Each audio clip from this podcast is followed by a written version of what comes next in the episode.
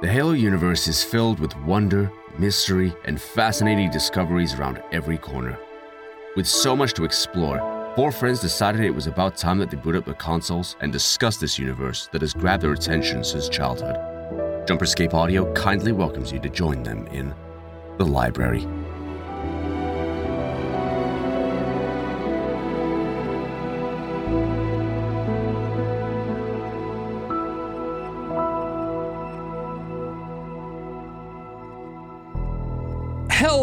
Everybody. Welcome back to the library. A good old fashioned conversation and chat about Halo lore, trying to figure out how things make sense if they ever did to begin with. Uh, I'm one of your hosts, Austin, and I'm also joined by my good pals, James, Bryant, and Shane. How are you guys doing today? Hello, I am fantastic on this fine sun- Sunday evening. Wow. Fine, but we I'm- lost an hour of sleep and I'm tired. doing wonderful. That's so cool. Wow, what good friends. Wow. So today we're, we're talking about uh, Forerunners. Oh, because forerunners were the logical next step after precursors. Uh, yeah, of course. yeah. Uh, how much do you guys know about forerunners, though? How like how like how majority, much? a majority of my knowledge about the Forerunners came from Halo 4. Facts. So anything from Halo 4 is basically what I know. And even there's so there's still some gray spots about them. You're gonna know so Yeah. much after today. I also know things about them from Halo 4, but I didn't learn them until very recently because apparently I didn't pay attention at all when playing the game. No, Imagine. it, it- it was the, the it was the gameplay. It was so alluring and so good. That it's Yeah. I'm making a Yeah, complete joke definitely. right now. Exactly. I was so enamored by shooting. I just loved sliding on n- everything. On everything. Dude, sprint feels so weird in Halo 4. But anyway, uh, so I'm still convinced that we had ice skates on. and that's really what was going that, down. that dude that uh, oils up all of the floors in COD so you can slide on everything, he worked overtime on Halo 4.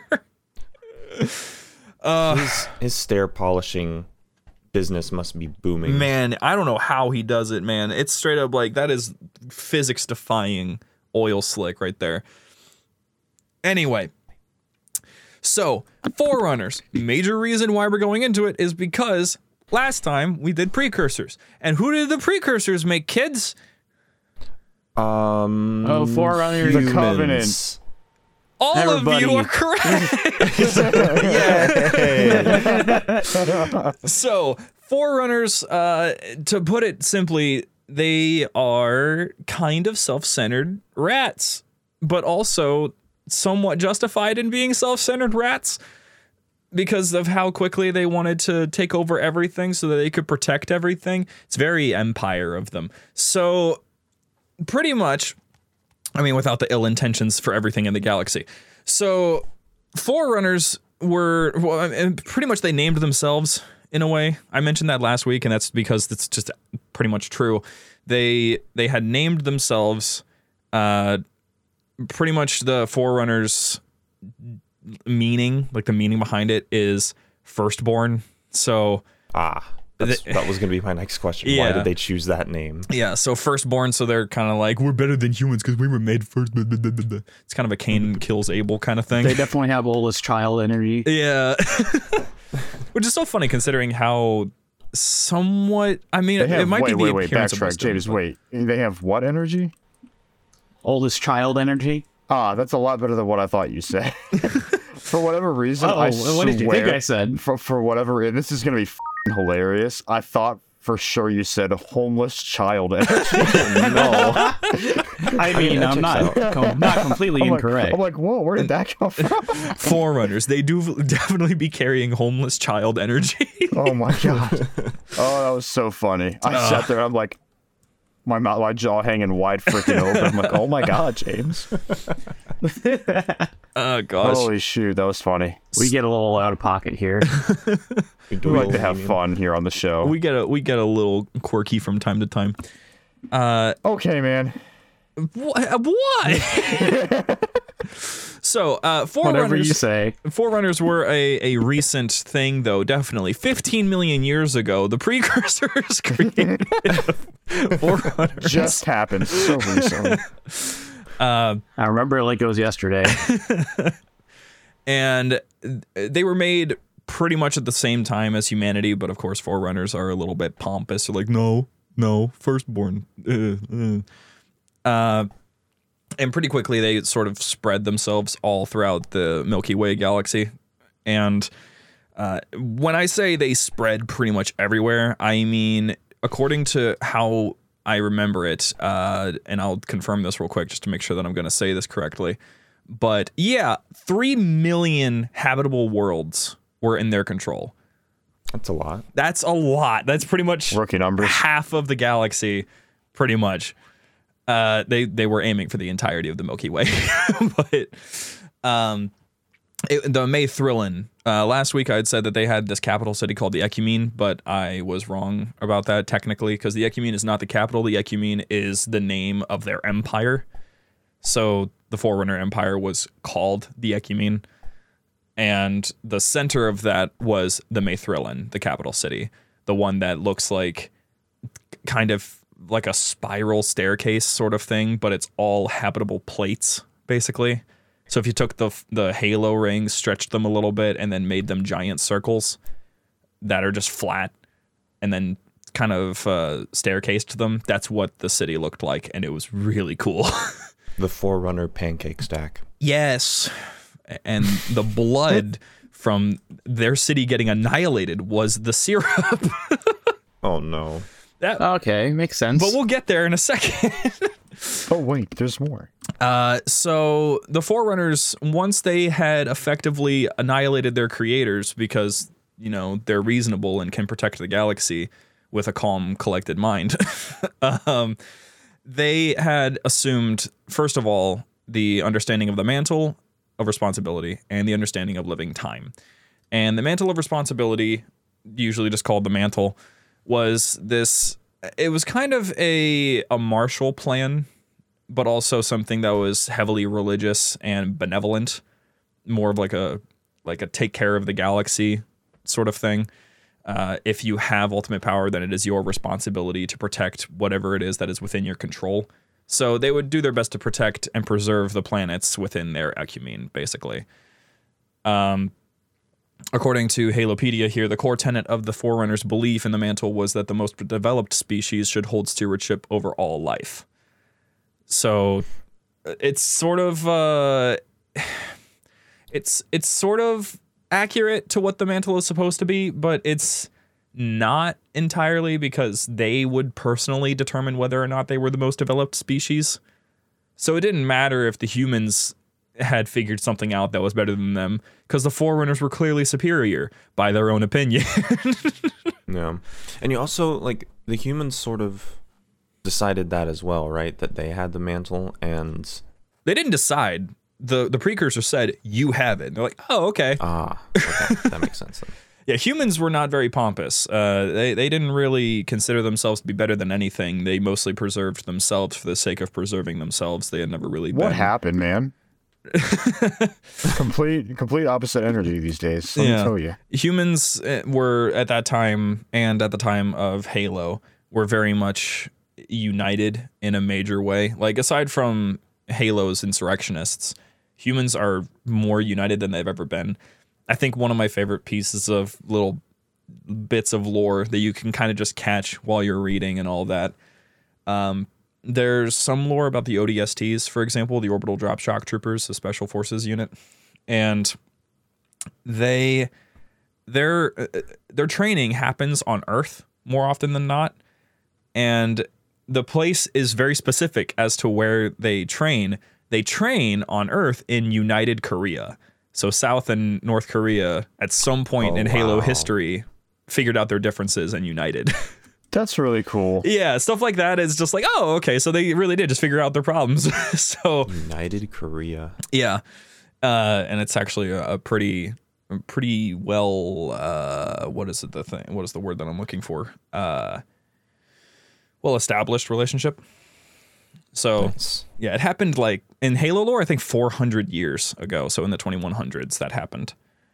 So it's uh, humanity has had the history of pretty much always putting, while they will put themselves above other things, they will also spend much more time trying to care for the the things that they take advantage of. Basically, you can kind of Yeah. see it now, especially with how much we focus on preserving the planet and preserving creatures and you know creatures that would have gone extinct without us are being preserved um, that sort of thing of course there's trade-offs with all of that but humanity is represented in halo lore to be very much not self-centered but self-preserving so then they can continue to be stewards of whatever part of the galaxy they happen to inhabit not all humans are the same but for the most part the government ueg unsc not ONI completely, but they all have this uh, this consistent mission in mind to be like, okay, we have this much power.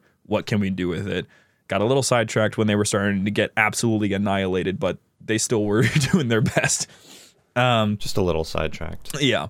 So Forerunners didn't really have that though. Forerunners were simply just we are the best, thus we must be the ones that push everything and control everything. It was it had good intentions, but every time that someone would stand up against them, they would just kind of consider them to be a threat and fight them. And the Forerunners their tech was well beyond most other species. The only ones that were really on par were humans, but Forerunners had more ships. They had I mean, their lifespans were much longer. They could live thousands of years. Humans were stuck living only hundreds of years. So their their population was much much more filled, I would say. It was just the numbers were way off in terms of the fight. So Forerunners, because of how they're set up with thousands of years of age, though, uh, reproduction is a little bit interesting with them because reproduction doesn't happen in the same way that humans do, where it's just you know, d- uh, mommy and daddy love very much, love each other very much, and here comes the stork with the baby. Uh, Uh-huh. with- exactly how it happened. Exactly. With forerunners, it's a little bit different because when they when they have a child, it's it's very strange. I don't exactly know all of the details about how offspring are made with forerunners, but their physiology is not like humans. So uh, I do know though when there is a new forerunner that is you know prepped and ready for the rest of their life, they start as a manipular, and the manipulars are pretty much lowest class. Uh, they're like tall, thin. They have specifically white fur on the top of their heads usually, and they look more human than anything else. But they're still, you know, they still got the flat nose thing going on, sort of deal. Uh, but the point behind the manipular is the manipular is the first form that you take, and then eventually, at some point, it's supposed to be your parents, but some other forerunner will imprint on you. They'll like give you their imprint, and slowly over the course of time, you basically become that forerunner.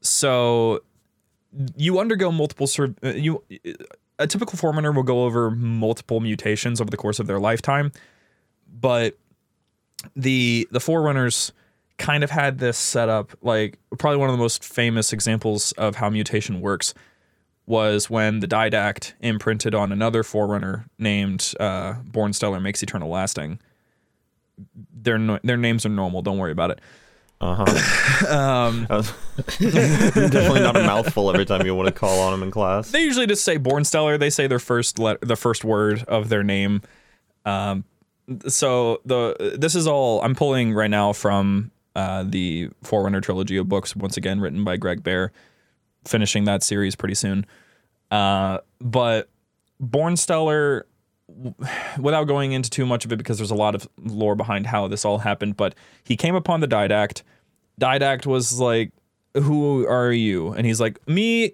Ah, I'm so glad you asked. I'm Bornstellar. And he's like, you're cringe. I'm like, ah. So Didact didn't really like Bornstellar that much because Bornstellar was just a manipular because manipulars are seen to basically be the uh, forerunner equivalent, equivalent of teenagers. They don't quite understand anything, but they are actively pretending like they do. They do it much more. They Yeah, basically that's, that's pretty much a teenager. yeah, but like with Forerunners, Forerunner manipulars are way worse because they believe themselves to be wiser beyond their years by like hundreds of years. So they pretend to understand everything. And Bornstellar is one of the only manipulars that I think we've ever seen that actively understood that he doesn't quite un- know everything. And it's made even worse whenever he's in the presence of the Didact because the Didact is actually thousands of years old. So um, but at some point during their adventure, Didact is still he's got a little bit of a problem. We're gonna go into him in a future episode to dive into him a little bit more, but he's currently a criminal in the eyes of the Forerunners. And so he's trying to covertly understand what's happening with the Halo rings that were recently constructed at this time. And as he's doing that, he's realizing that when the Forerunners find him, he's going to need to find a way to continue his plans in the event that he gets captured. So he imprints onto Bornstellar by Bornstellar's uh, consent. And they had two humans with them. And in the second book, they had noted, because the second book takes place from the perspective of one of the humans, that over the course of time, the, uh, Bornstellar just started looking more and more like the Didact, and eventually just looked exactly like him. And that's because he basically became him. I mentioned also last week that the librarian married, not like married, but considered Bornstellar, who then became the Iso-Didact, as her husband because the Ur-Didact was gone. So it's not common for the uh, manipular that is imprinted on to pretty much become whoever imprints on them. They're, I, I guess it'd be more like a kid where they sort of have their own personality. They at first have their own personality and then they eventually become that that figure. They have very little memory of who they were before. okay, so that is common. yeah, in the third book, the ISO Didact, Bornstellar, makes specific mentions of I often wonder what Bornstellar would think about this. As if it's a separate personality. So because you take on the memories of the the figure that imprinted upon you. So you take on their memories, you take on their personality, you take on their thoughts in a way. And if these two figures ever talk to each other, it's like they're talking to a mirror. But since one of them will have changed more than the other one at the time, it's almost like like in the case of Ur-Didact talking to Iso-Didact, it's like the Ur-Didact is talking to a younger version of himself. That makes it seem like it'd be very hard for the um, uh, for the species to progress like ideologically if it's just the same person constantly. Like if they're just becoming becoming the some same people. Ain't that interesting since Forerunners never changed? so Forerunners kind of that was like one of their main things was connectivity to their past, their attachment to ancestry and lessons learned from the past. Probably one of their better aspects of their society. Uh, last time I had mentioned about the domain. The domain, aside from it being precursor creation and all that, Forerunners would use it as a memory bank uh, and would use it to preserve these sort of engrams of of the Forerunners that die. So when a forerunner dies in their armor, consciousness is uploaded to the, domain, and at any point, anyone in that forerunner's family can go and just have counsel with that forerunner, basically, in the domain. It's wild, but uh, forerunners just really, really have an attachment with uh, figures who they're kind of I would say it's sort of comparable to Greek society like ancient Greece where their attachment to stories and figures who have gone and done incredible things and their desire to want to go and have adventures of their own is almost human like but they as they get older they stop having that urge for adventure and have a stronger urge for progression basically so, uh, Bornstellar, for example, he wanted to go out on an adventure, accidentally found the Didact, realized he really messed up, and then he became the Didact and stopped being interested in, in adventures. so, um, stuff like that just kind of happens. Uh, but aside from the mutation thing, the mutations have a direct relation to things called rates, forms, sort of their examples of classes. So, rates, uh, if I remember correctly, yeah, it's basically their caste system. Like what is what is your field of work basically? What is your career? What is your life based upon pretty much? Um, Interesting. And so, like, let's say like this: uh, the Didact's rate, he is a warrior, uh, more specifically, a warrior servant at that time. But aside from that, he was also a Promethean. Prometheans were a rate; they were a class. So, Oh. because Prometheans weren't always basically just imprints of human beings turned into little beetle things. They were actually warriors that were just so good. They- They were pretty much like the super soldiers of the Forerunner Empire. That was something that I noticed during the cutscenes in Halo 4. How when the the librarian sees the Prometheans after he goes and and like kills all the humans, Yeah. she's like the Prometheans. I was like, how do you know what they are already? Yep. Because they were a thing for a while, and uh, the Didact had to. He basically turned his army into Promethean uh, knights and all of that before he started infecting humans and doing that to them. Because the composer could do whatever with that digital imprint, including turning them into warriors. But other uses for the composer included making the monitors, making pretty much anything else that has sentience to it. It used to be a living being. So, like 343 Guilty Spark, he was once a human being. ah, So, yeah, the pre- the Prometheans came about from there.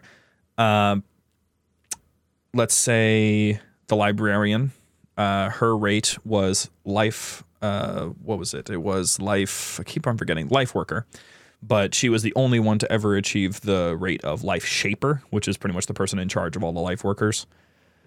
Uh, life shaper being the sort of representation of I can shape life to be grown however I wish because of my understanding of life.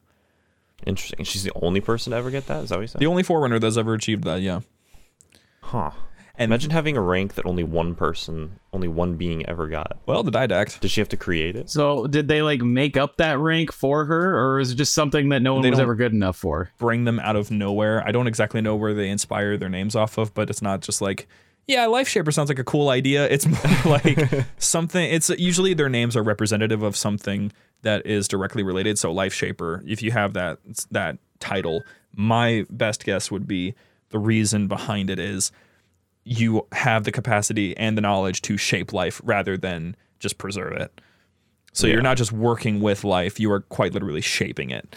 Um, and if we go into, let's say, um, let's say the didact, the the didact is not just a fancy word; it's also like an actual definition. So didact is going to a didactic person, which is a person who is gifted or intending to instruct other people. So the didact would be the one that is instructing how to like how to raise these armies. He would instruct others on how to gain wisdom, how to gain power, that sort of thing. Um, hence why he was actually such a good trainer with uh, with Bornstellar. He he got that manipular from I am weak to I am so good at fighting. um, so the didact was seen as sort of a we should learn from these lessons kind of figure. Because his understanding of Forerunner history was beyond any other Forerunner in the High Council. So that's sort of his shtick. And then there's other smaller classes. Uh, there's catalog. Not like you are a catalog, you are one of the catalog. Catalog is a is a rather rare rate where if you become catalog, catalog is a it's a hive mind sort of thing.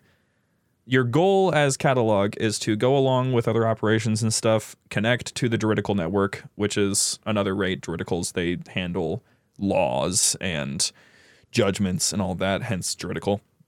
Um, and catalog, their purpose is to basically catalog everything they see and wire it back to primary juridical networks. And then juridicals use that as evidence, as uh, reasons, as historical marks, that sort of thing. I can see why they why he and the librarian would have been close. Yes.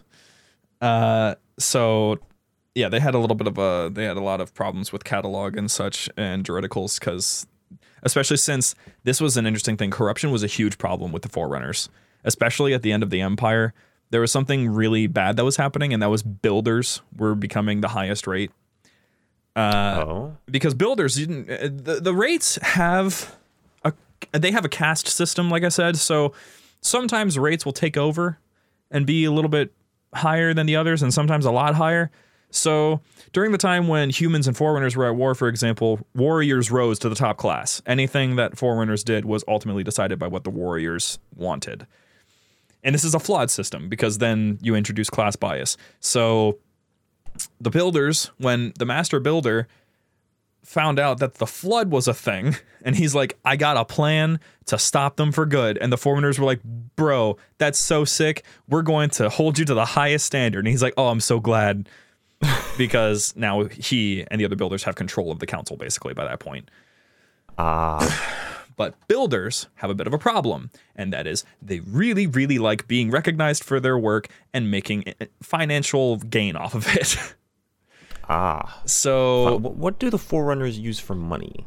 I honestly don't know what their currency is. Uh, it's not really talked about I'm that much. sure it's buried somewhere in Halo lore that there's what their currency is. Like it's got to be somewhere. Forerunner bucks. Forerunner bucks. They use crypto, Four V bucks. bucks. Do- domain V-Bucks. crypto.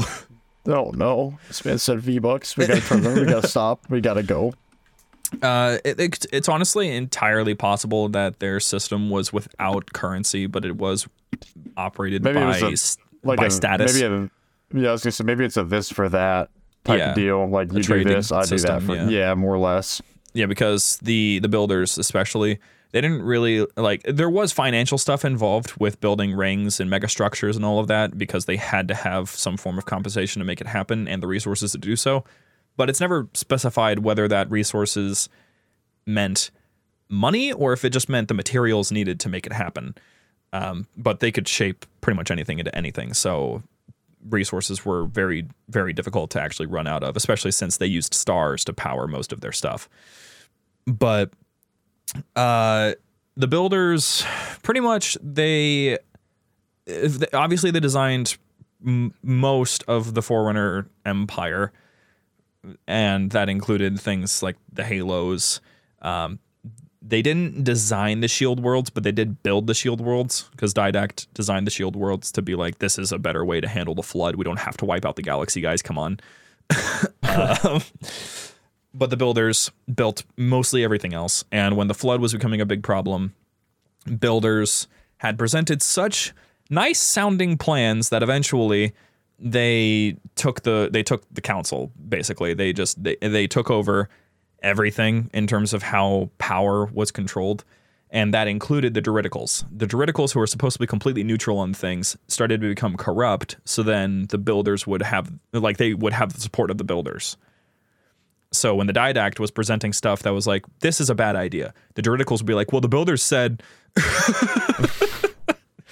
Well, they said it was a good idea. So it's that became a really big problem. Uh, and that was no no less seen with their leader, the master builder, um, which I'm pretty sure he has a name, like a like a name that's specified. If I look at this a little bit, Man, I loved that part in the Lego movie. I, I was waiting for someone to make that joke joke. because I fig- I was surprised that it had, hadn't happened yet because that joke was. I thought of it earlier, but you were on such a roll with some of the info, I sort of just waited until a better time. Uh, Master Builder. I know he's in here. I saw it earlier. Let me just real quick hit that Control F vibe. Yeah, Faber. Yeah, that was his name. Faber of Will and Might. I, I don't know how I didn't remember that because he's talked about it a lot in, this, in the third book. But uh, Faber had this kind of uh, issue where he didn't like being wrong about anything. Uh, especially since he's the master builder, so he's not supposed to make mistakes, kind of at all. Uh, but he did. Um, it was, it was weird. uh, basically, the master builder had this thing where he just really wanted to wipe out all life in the galaxy in order to prevent the flood from uh, from wiping out everything. Because I th- it could have been very easily a pride thing for the Forerunners, being like, we can't let the precursors win because you know last time we talked about the flood being precursors. Um, But the way that he had described it was, it it sounds very sugar coated in a way. Galaxy sterilizing super weapons. Bless Sorry. you. Bless you. Uh, but yeah, galaxy sterilizing super weapons. That doesn't uh, explicitly say wipe out all life in the galaxy. it just says Yeah. it'll sterilize it. Um, but of course, uh, librarian, didact, they both were like, "Yo, you are talking about mass genocide here." The didact specifically having a lot of passion for life because of how much of his soldiers were, how many of his soldiers were wiped out in the various wars uh, his own children included. Um, librarian being like, I literally live for this. What are you doing? uh, unfortunately, they couldn't get the Juridicals to sign off on anything. But in the good news was the librarian managed to convince them to do conservation, which was basically this is the funniest part about it. Didact had planned for these shield worlds to be special because shield worlds were not only capable of preventing the flood from getting in, but they could house life because they're planets. So if something were to go wrong with the flood, just throw all of these creatures and species onto the shield worlds. Boom! We don't have to worry about the flood problem anymore. And the builders were like, um, um, we can do that with our halos. And so the halos got terrestrial terrain on the inside so that they could put life that can be conserved. So they just stole his idea. They were like, uh, yeah, we care about life too. Uh, Yeah. see? and then later they were like, and and we're gonna do that to the two arcs we made too that make the rings. So not only will the rings preserve life, but the arcs will preserve life. Isn't that great? And the Juridical's like, hmm, yeah, that is pretty nice actually. that, is, that is pretty cool. Hey there, Halo fans. Don't go anywhere. We'll be back with our friends right after these messages.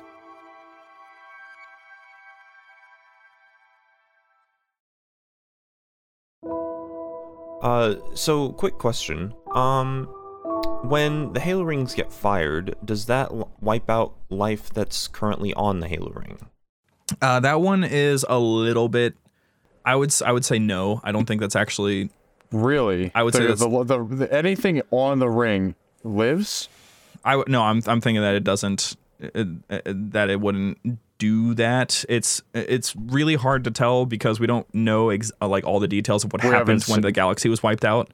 Right. But we haven't seen a firing the- of the Halo ring in any of the games The yet. the at least. reasonable answer would be actually yes. It probably does wipe out everything because all of the creatures that were brought back after the rings fired were brought back from basically like stasis cells that were on the rings and on the arc and on other planets.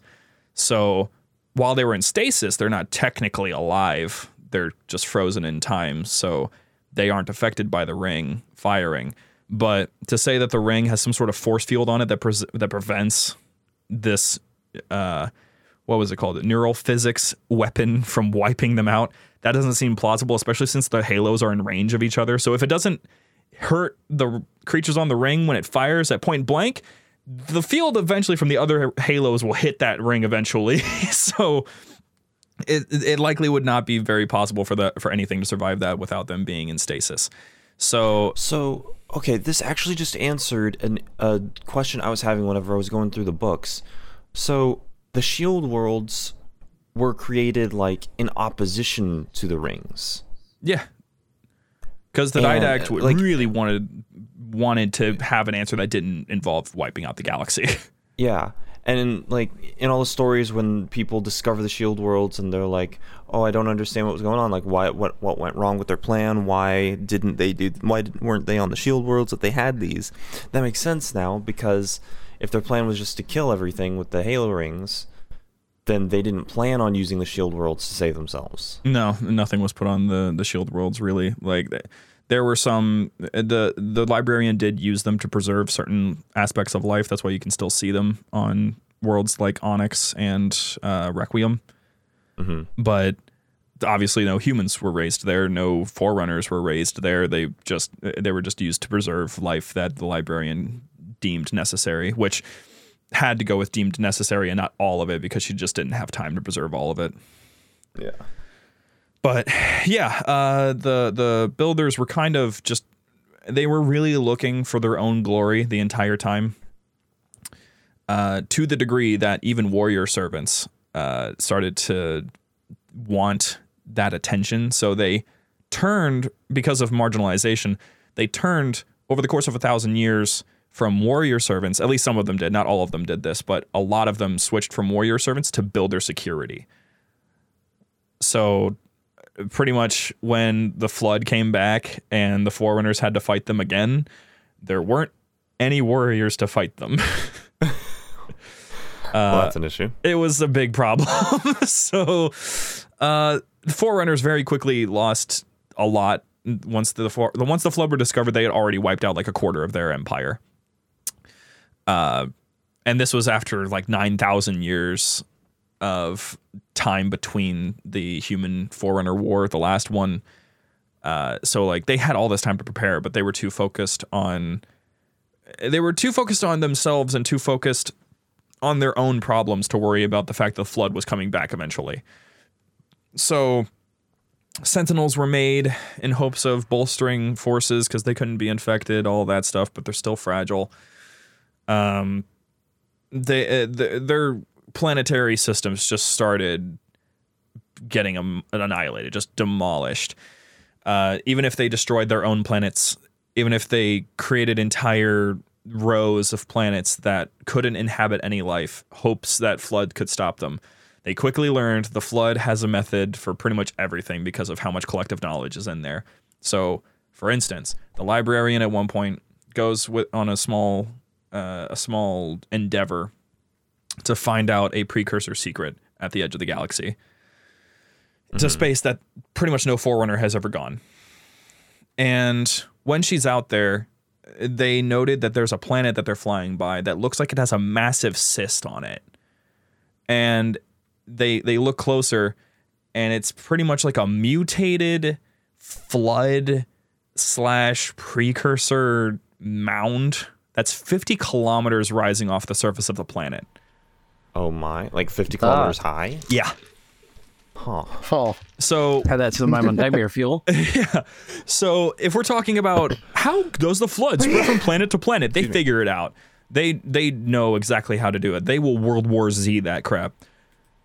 You know, What does that mean? I mean, don't they eventually just start making their own like flesh ships? They do. basically. I mean those Ew, those bro. those flood pods in Halo Three. That's basically an exp- an extension of that idea. Um, but what I mean by World War Z and World War Z, in order to get to our titular characters, zombies would create piles in order to climb on top of each other and get higher. oh, gotcha. Yeah. Um so the flood would just create massive versions. I mean, we're talking like sometimes entire planets would turn into just a massive flood organism. So That is gross. yeah, a flood, like a planet-sized flood organism. Those are at least in Bungie lore, those were called key minds, but I think key minds were downgraded for the 343 editions of this sort of stuff, but there's a lot of stuff about that, about what makes a grave mind, what makes a key mind, that sort of thing. Supposedly, right now, grave mind is the largest that it, that they can get, but it doesn't quite check out because they're still planet-sized flood species. So I sign off on key mind stuff just because I don't think they've had a solid answer for that yet in the books. Sounds cool. Yes, Those planet-sized flood. yeah, the key mind. Key minds are rare because uh, flood have to actually like they need time to grow that big. They can spread very fast, but they take much longer to actually get to the point where they become massive because they need a lot of bio first of all, but they also need a lot of time to mature in a way. Like High Charity, that took only what like 2 months for High Charity to get completely enveloped by the grave mind but we don't know how long that grave mind was festering in the halo. so stuff like that just gets really uh, really interesting. But uh, at the time with the halos and all that, um, some of the forerunners did survive firing of the halo array uh, by getting out of the array's range uh, because installation 00 the arc is outside of the halo range it's so far outside of the galaxy Oh, I Yeah. did not realize that. um, the other arc we don't talk about the other arc the greater arc the builders you know how i said that they're kind of stupid because of how pompous they are Uh huh. they originally planned the halos to be 30 kilometers in size uh, but the problem was is that by being 30 kilometers in diameter they are fragile Yeah. very easy to break uh, and hard to maneuver. Because believe it or not, they can fly like normal ships, but um, they don't just like float around. So when you when you see them flying, like in Halo Wars 2 and stuff, that's all completely normal. But Huh. with 30 kilometer diameter Halo rings, they ran into so many problems of, oh, there's a planet coming up. How fast can we maneuver around it? Maneuver? Just uh, just turn sideways so that the halo ring like goes around it. It's it's so hard to do that. You need actual like dozens of faster than light engines to move that thing. That'd be really funny just to see a halo ring like encircle a planet in order to go around it. There actually was one moment in the second book, I think, that they actually did put like they uh, the Didact moved a bunch of his warrior class ships onto the edge of this ring and had them all turn on their faster than light engines to maneuver this ring so that this planet they were about to run into just went through the center of the ring. Nice. It, uh, it I'm picturing in my head and it's like if you were on the ring at that time that must have looked so cool. But uh the that was like a big problem with that whole size thing. And so the the rings eventually were designed like they the 30 kilometer ones could eventually de- decrease their own size. They could just jettison pieces of the of the ring and turn into 10 kilometers just like normal rings. Mm-hmm. But too many of them were destroyed by that point. So the only 30 kilometer ring that still exists is installation 07 Hang on. The rings are only 10 kilometers? in diameter yeah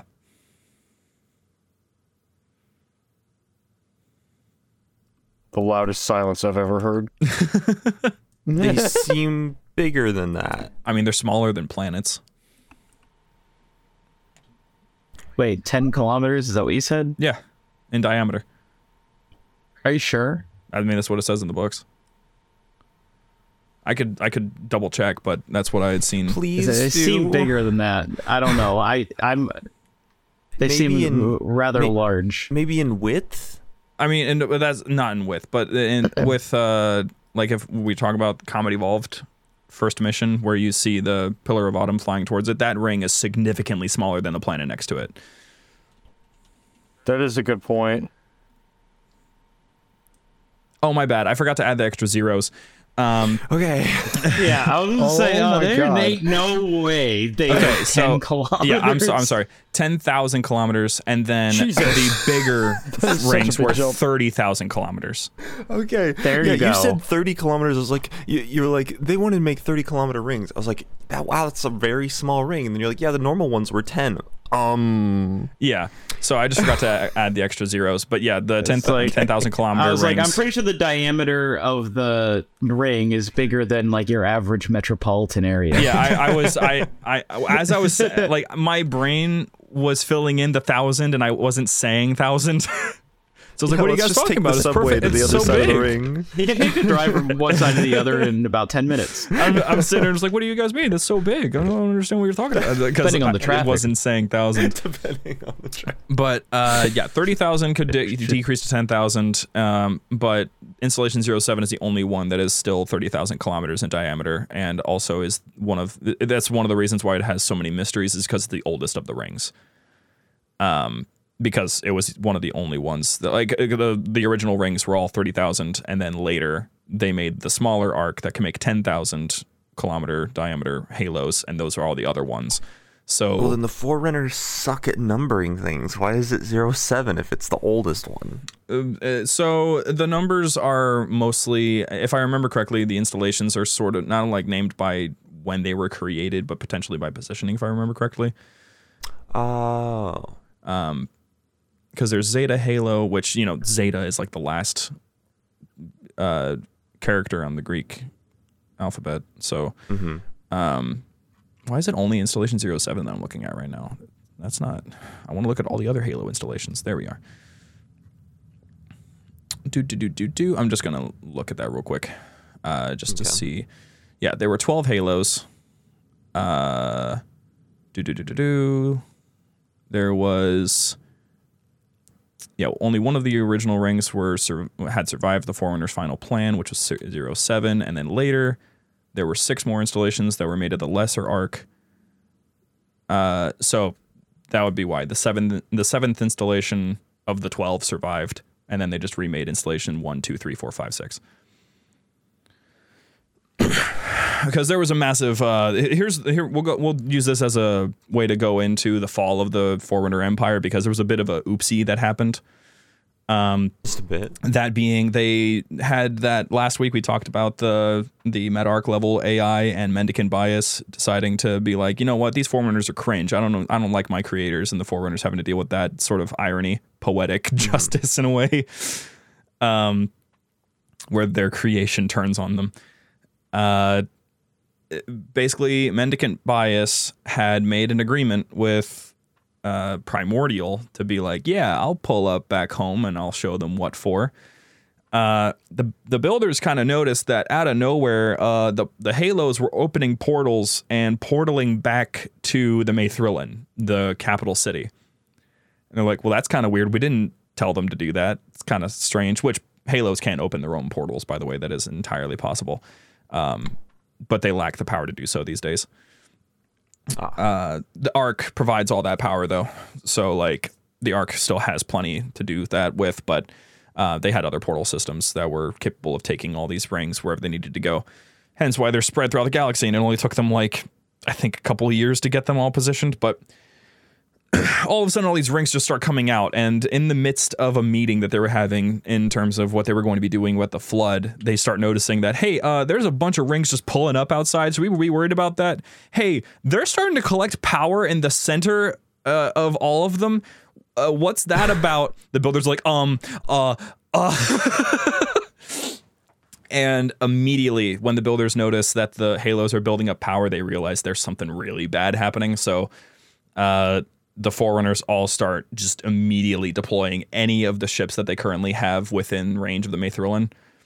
And Forerunner split, slip space travel was incredibly fast and incredibly precise, like even more so than Covenant. And Covenant, I mean, Covenant slip space is just broken, but Forerunners had it way more broken. So they were able to take ships that were, you know, thousands and thousands of light years away and just bring them right back to the Maethrillian upon realizing there's a massive problem.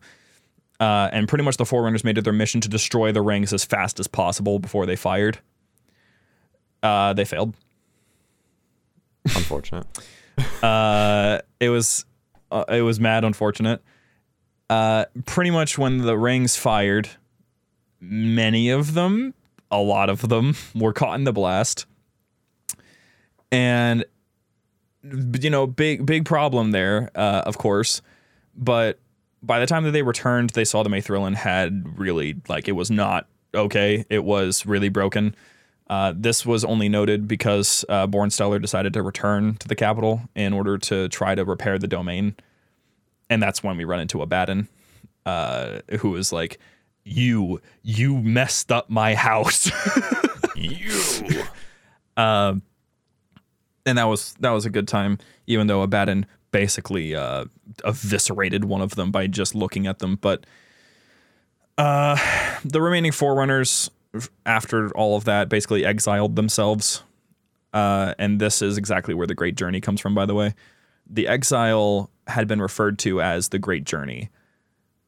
Oh. And so, to quote Halopedia specifically here, this exile had also been referred to as a great journey by Bornstellar, who wished to bear record of the Forerunner civilization failures and their ultimate sac- sacrifice for future generations. The Forerunners left the Milky Way, journeying to another galaxy where they spread their numbers thin, with the plan of allowing their species to die out in time. At least Bornstellar and Chant-to-Green gave up advanced techno- technology in favor of a simple, primitive lifestyle. So the remaining Forerunners just let themselves die, and this great journey was pretty much just, hey, don't do what we did. And the Covenant looked at it and said, yo, we should do that. we should we should make a religion out of this. You can make a religion out of it. No, don't. make a no, don't. Uh, because basically they they uh, the Covenant had. We'll go into this next week because next week's topic is the Covenant. Um, yeah. were uh, they looked at the Great Journey and they misinterpreted it terribly, thinking that this Great Journey was pretty much like a rapture moment, but instead it's no, this will just kill you. Yeah, just a little bit. Yeah. So, with all of that out of the way, uh, what remains of the Forerunners is mostly just the complex machinery they left behind, the installations, uh, the shield worlds, just random bits that prove that they were there, as well as whatever robotic or uh, non-living things they left behind. So, Huragok, the monitors, sentinels, anything that wasn't living is all just running fine. And I mean, especially with Halo rings that have monitors, those rings are thriving because monitors do a great job of keeping those things in, in check. And Huragok are the best thing they ever created. Yeah, they're like little flying puppies. It's adorable. More like armadillos, honestly. yeah, and they also understand things to such an armadillos? insane degree. What'd you say, Shane? So flying armadillos, is that what you just compared the Huragok to? Yeah. Why? Have you not looked at their face with their little eyes, little tongue coming out, and not thought armadillo? No. All right, well, Austin? Has that no, someone validate me here. I, Austin, have you? I, I've never looked at them and thought armadillo. No. James, have you? Um, I've more thought like snail. But Honestly, no. I can kind of see. I can see snail. I see snail Yeah. when I see armadillo. I kind of like saw a view like put a snail and a snake together but it's it's not okay. okay. All right, that's fine. because they got like a snake head but like a snail body. Yeah. Uh, huh. so yeah, eventually we get to we get to their return because eventually, of course, that happened. Uh, humans had understood quite a bit about the Forerunners ever since their disappearance, especially because of the actions of ONI, who went out of their way to understand every single bit of the galaxy's history to the best of their their ability. Uh, even- Finally, something good they did. no, no, no. It was at the sacrifice of human life sometimes. Oh, um, Depends on what human life that matters. Well, I mean, we'll talk about that later. So, because I mean, if we're gonna really talk about it, almost the entirety of the Spartan Three program, but uh, basically later. The Didact came back. Yay! But the Didact still hates humans. Oh no! uh, because he still blamed them for a lot of what happened. Uh, he never listened to them when he said that they he had wholeheartedly believed that they used the flood as an excuse to wipe out their civilizations and they didn't actually care about what was happening. He had even heard the the excuse before about you know what why didn't they contact us? Like what if they couldn't? The librarian told him this. There, she was like, "What if they didn't they didn't have time to react? What if they didn't have time to tell us?" And he's like, "They should have." Or uh, it wouldn't matter. That wasn't their intention. They just wanted to wipe us out. Like that was often the position he took. So he still hated humanity even after the the cryptum was opened. So he sees Master Chief and he's like, "Ah, they're still here. I'm so glad I get to kill them myself." Um, so he allied with the Covenant, uh, the Storm Covenant, because he wanted to bolster his forces and he had his Prometheans and stuff. Um, and so he grabbed his composer that was still there. There was much more composers back then, but he only has this one left. Uh, and his goal was to digitize humanity because that's what you do. Uh, and so eventually, Master Chief was able to defeat him uh, through him. Apparently, what it was, which makes sense because of how the weaponry wo- works, but the way that that composer was firing was it was working through a slip space portal, um, like through the ship to Earth, which was really interesting. Uh, so when the Forerunner, when the Forerunner, when Didact falls, he falls into that thing, and it's not a composer per se. He's falling into he's falling into a slip space portal, and that uh, uh, oh, and he uh, by falling subsequently destroys the composer and the Didact ship.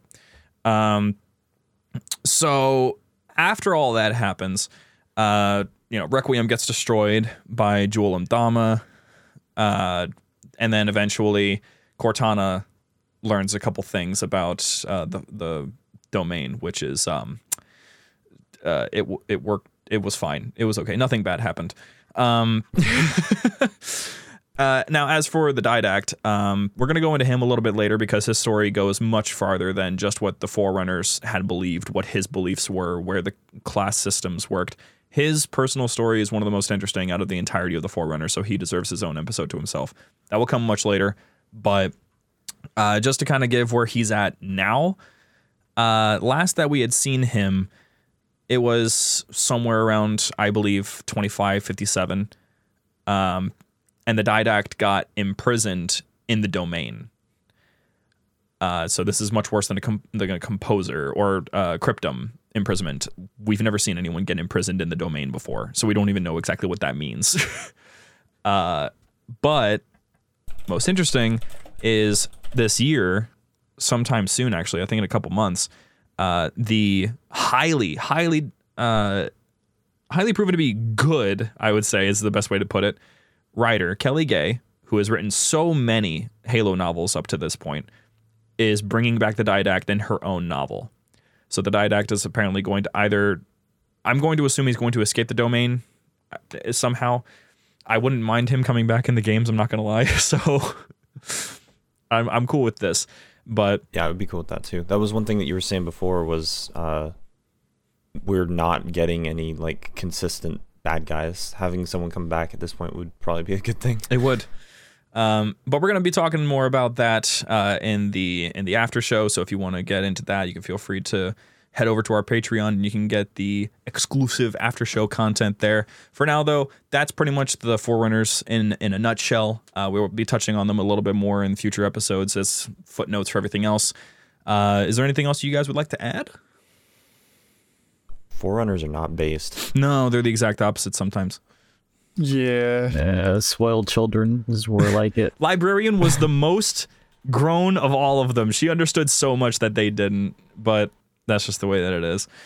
Thank you very much for you guys for for listening, and uh, we hope that you can join us for the after show after this. And if you can't, then we hope to see you next week, where we'll be talking about the Coveys, the Covenant, the strange conglomeration of alien species that definitely worked out in the end. The idiots. The idiots. We'll see you all Whoa. next time. Whoa. Whoa. Triggered. and we thank you all for listening.